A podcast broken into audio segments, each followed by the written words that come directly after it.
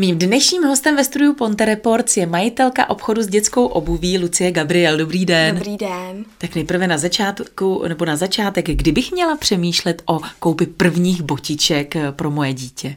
Tak každopádně, když to dítě eh, chodí a chodí ta samostatná chůze aspoň dva až tři měsíce. Dřív určitě ne. Tam zbytečně omezujeme tu nohu, takže určitě ty samostatné chůze dva, tři měsíce potom je dobrá doba už koupit tu botičku. A jakou bych tedy měla koupit? Tu, pojďme se teď bavit o té uh-huh. první obuvi uh-huh. a postupně se tedy dostaneme eh, k tomu dalšímu. A jak by tedy měla vypadat ta první dětská obuv? Tak určitě by měla být měkká, v žádném případě bych nedávala žádnou opravdu tuhou botu, kde není uh, ten přirozený odval toho chodidla. To je strašně důležitý. Aby to bylo dostatečně široký, ne moc, ne málo, takže tam je to opravdu dobrý se poradit uh, s někým, kdo opravdu v tomu rozumí, ne prostě jít do nějakého obchodu a říct, jo, třeba, hele, máme devatenáctku, nebo kamarádka říkala devatenáctku, koupím devatenáctku, protože to viděla. Takže určitě se poradit, dobře tu nohu změřit, eh, v zatížení, ne v sedě, Dost často je to problém, eh, že v sedě obouvají a takhle obujete i od dvě čísla menší botu, takže No a jak tedy velká by měla být? Teď pojďme i obecně, Jasně. normálně pro dětskou obuv, bez ohledu uh-huh. na to, jestli je to první nebo jakákoliv.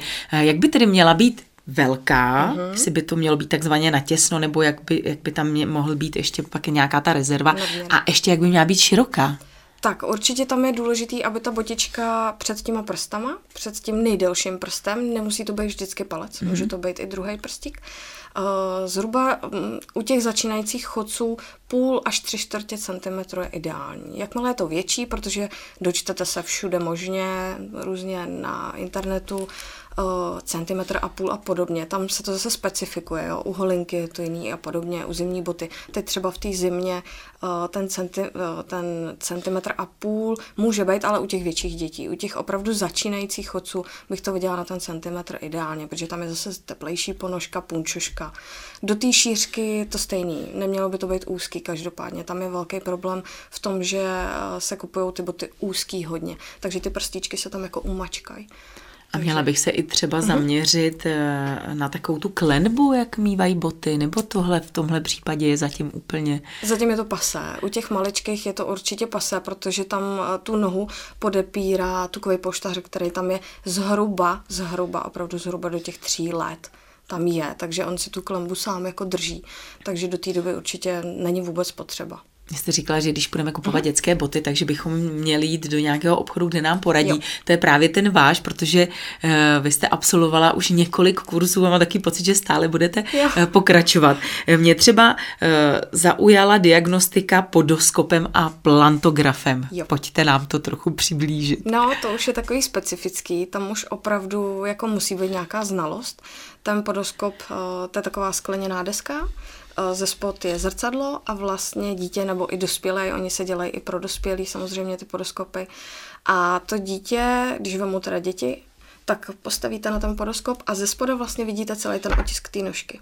Jo, a tam se to potom diagnostikuje, už je to zase rozlišení, že musíte to dítě opravdu nechat ho tak, jak chodí, nebo tak, jak si stoupne, tak, jak je zvyklý. Tam vidíte potom uh, různě ty neduhy, jo, kdy opravdu ty patičky se kosí dovnitř, kdy tam jsou ty vbočený kotníky a podobně a nebo vlastně u těch dospělých tam už potom můžete diagnostikovat potom i halux a podobně, kdy ty palce ujíždí a zase i ty paty a tam už se to potom opravdu musí rozlišit a zaosit si hezky ty paty, abyste viděla, jestli ta noha opravdu je nebo není funkční. A když tedy budu mít nějakou z těchto diagnostik, mm-hmm. které jste Jasně. teď zmínila, tak je to už na to, abych si koupila nějakou speciální zdravotní obuv? Nebo... Uh, takhle, určitě je důležitý diagnostikovat správně což je, bych řekla, dost velký problém. A teď pojďme k těm mm-hmm. dětem. Jo. Vy máte v, ve vašem obchodě právě tenhle nějaký přístroj, který eh, diagnostikuje? Dneska zrovna přijde.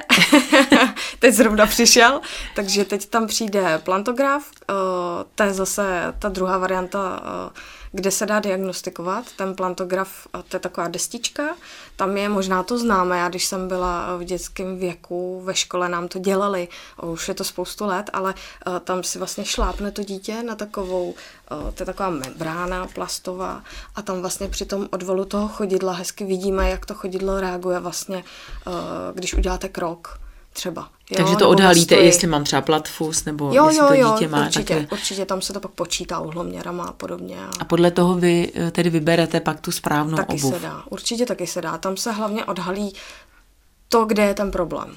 Jo, jestli ta noha je, není funkční, když je tam vbočená noha, takže tam, tam už potom spoustu věcí, já to třeba u Viktorky, u pětiletý dcery taky takhle můžu odhalit, což jsem ráda že to teď jako znám trošku. Ještě mě zaujal kurz, který jste absolvovala, Natural Food, fyziologie chodidla a obouvání. Jo. To máme ještě nějaké speciální obouvání nebo...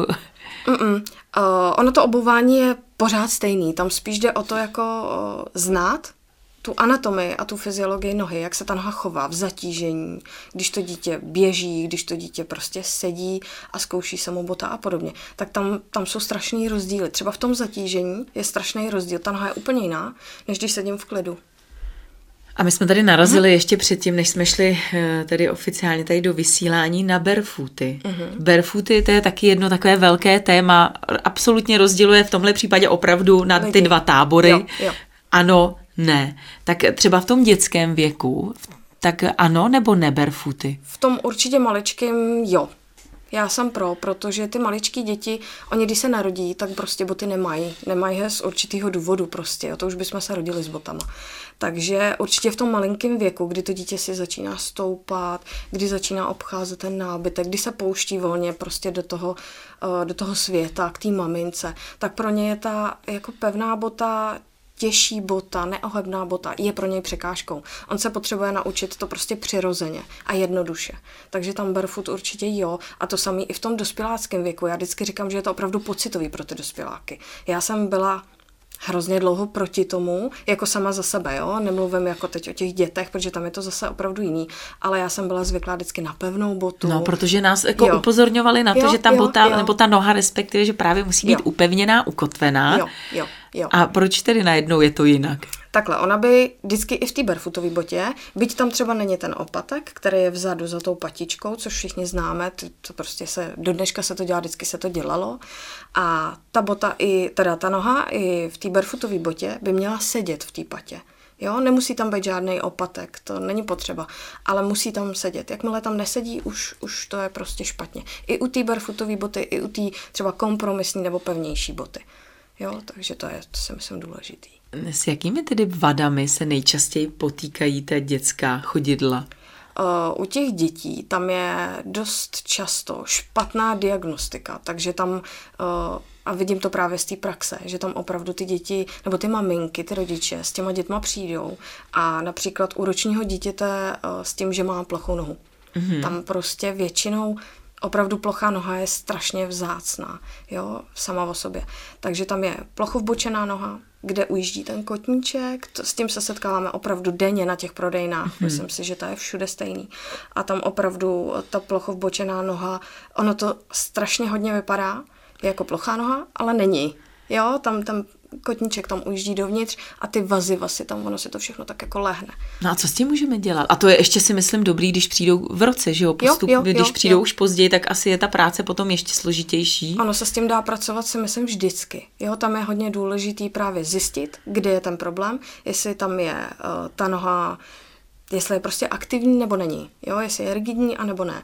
Takže to je důležité zjistit. Tam to zjistíme, když se to dítě stoupne, tak vidíte, že ta nožička se lehne. A když sedí, tak tam vidíte, že tam ta klemba je.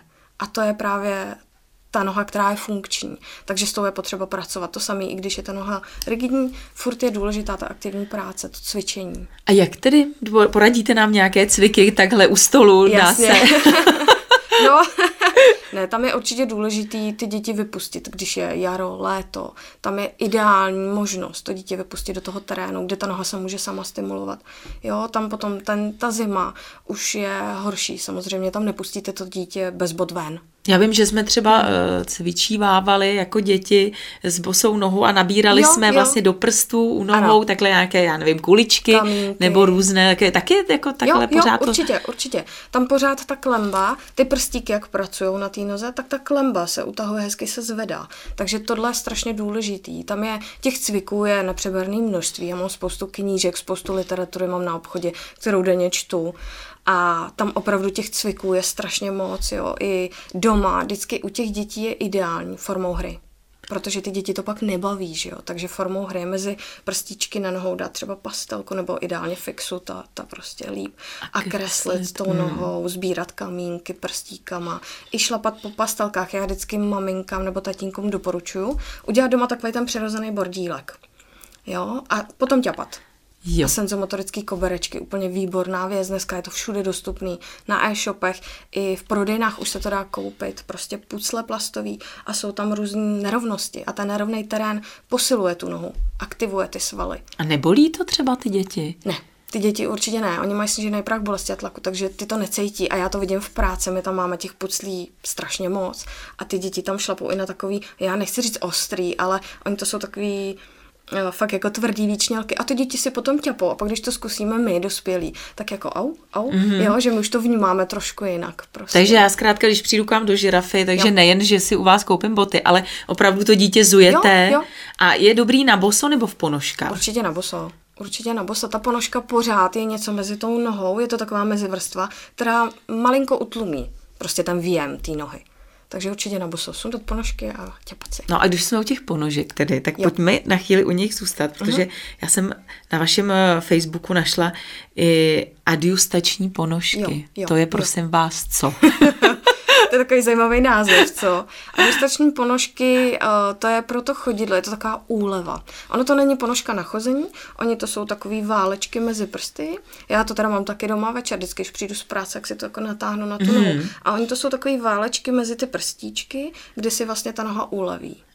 Hm? A uh jsou to jako prstové ponožky? Nebo? Ne, ne, ne, ne. To jsou, to jsou opravdu takový, jako tam jsou udělané. Že mají otevřený? Jo, jsou, je to hmm. otevřený, ty prstíky máte otevřené. A ono, když se člověk koupí a třeba my dospělí, jsme zvyklí z té konfekce, že máme ty prsty hrozně u hmm. sebe.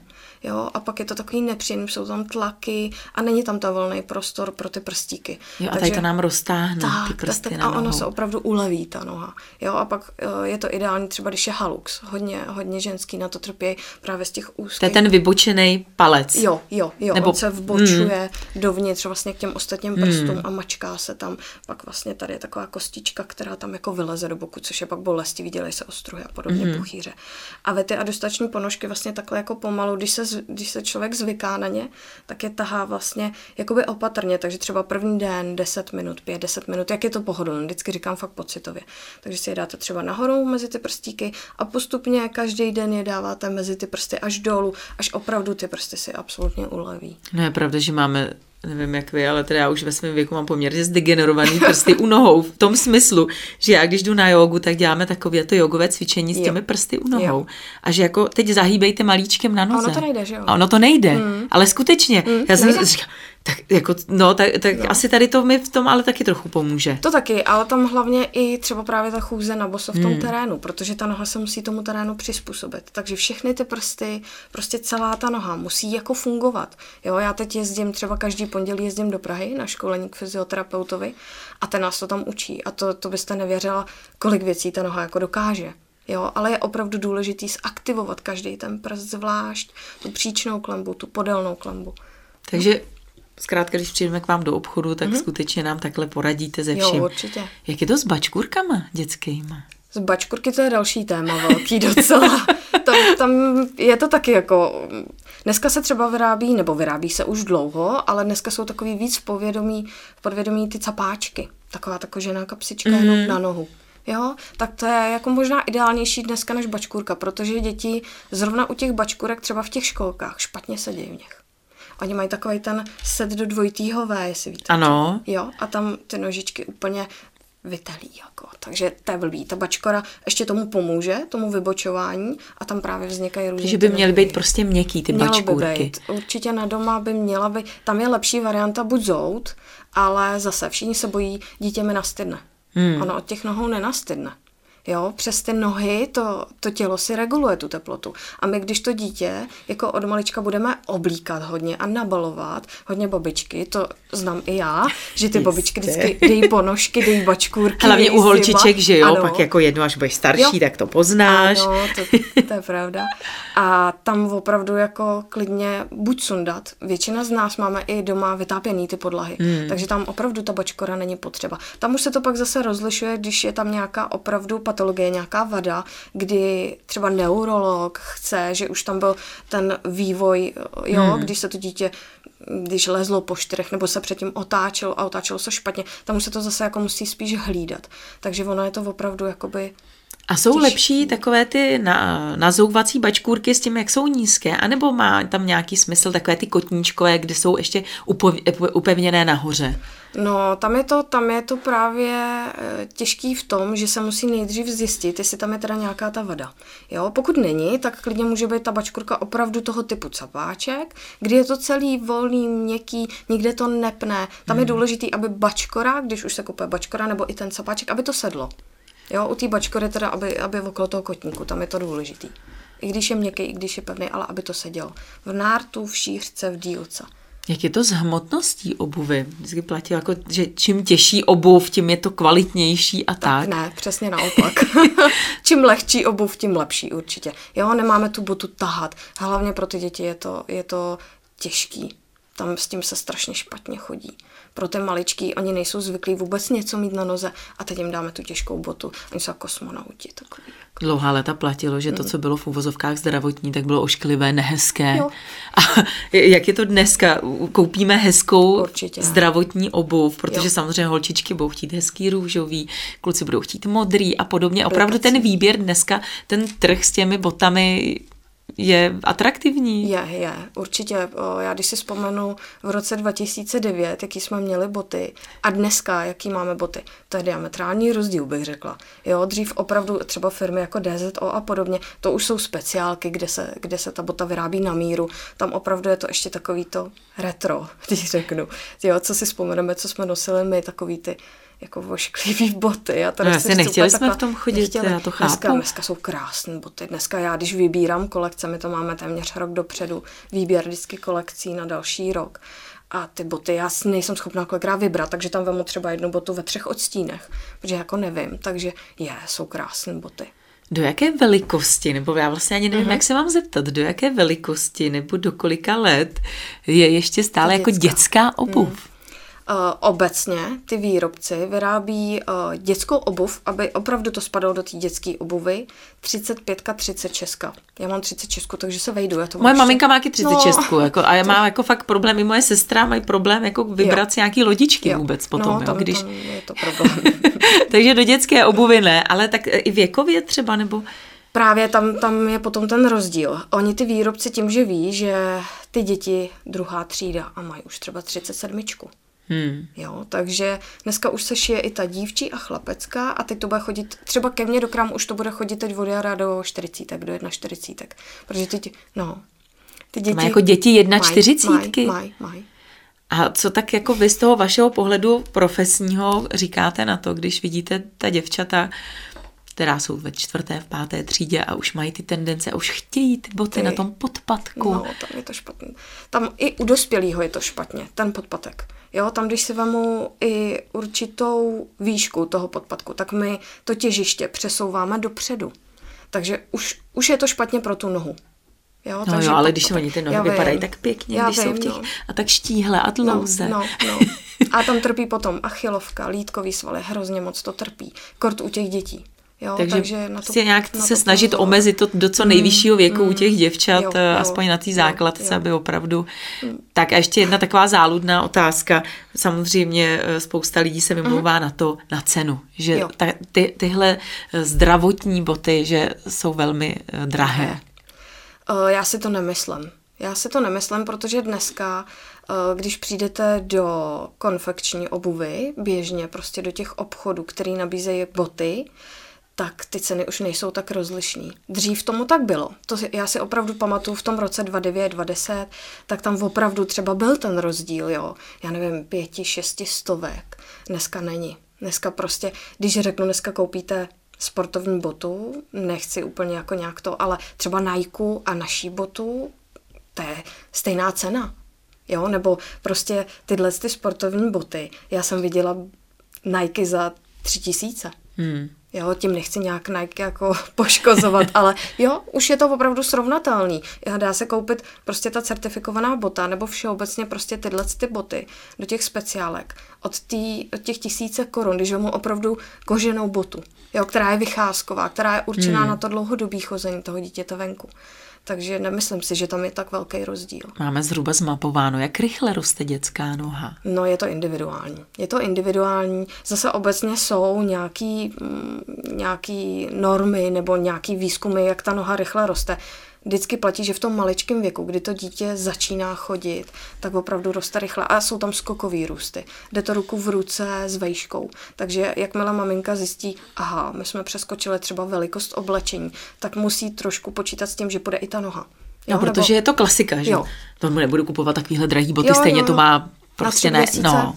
Většinou říkají na měsíc, tak to nebejvá. Tam třeba to jaro, léto, tam může být ten skok. Opravdu hmm. se mi i u Viktorky se mi stalo, že opravdu jsme měsíc a půl a už měla jinou velikost, jo? nebo o číslo větší botu, takže u těch maličkých, jo. Tam no a co potom? Může. Mě by ještě rychle mm-hmm. s těmi botami, tedy když mi to dítě za tři roky, za tři, pardon, za tři měsíce z ní vyroste, je dobré je poslat takzvaně dál, prodat je dál, protože si říkám, že to mm. dítě už si asi nějak vytvarovalo tu Vytvar, botičku. Určitě vytvarovalo, no. Takže je rovnou vyhodit. Mm ne, nemá... Přeprodává se to. Prostě ta realita je taková, že opravdu ta kamarádka dá kamarádce podědí, nebo si to schová pro další dítě, že ví, že třeba čekají miminko a řekne si, ono třeba u holinek, ta holinka se tak nevyšlape a podobně, jo, tyhle ty účelové boty, sněhule, ale prostě obecně to není dobrý. To každý dítě má svůj stereotyp chůze.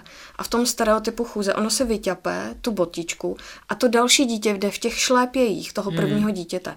Jo, takže když je tam třeba varazita nebo valgozita, ta, tak každý to dítě si to nějak vyšlape pod nějakým úhlem. Hmm. A to druhý dítě prostě, ta Už bota do toho ho nutí. zapadne. Přesně do... tak. A hmm. ona, ta bota nutí tu nohu postavit tu třeba tu patu, ten kalkáneus postavit do té osy ve stejném úhlu, v jakém hmm. chodilo to první dítě. Takže jako za mě ne, já je taky vyhazu. Je mi to líto, protože to jsou kolikrát boty, hmm. prostě vypadá jak nový a teď si říkám, Ježíš, a mám, no jako ideálně opravdu to nedává dál.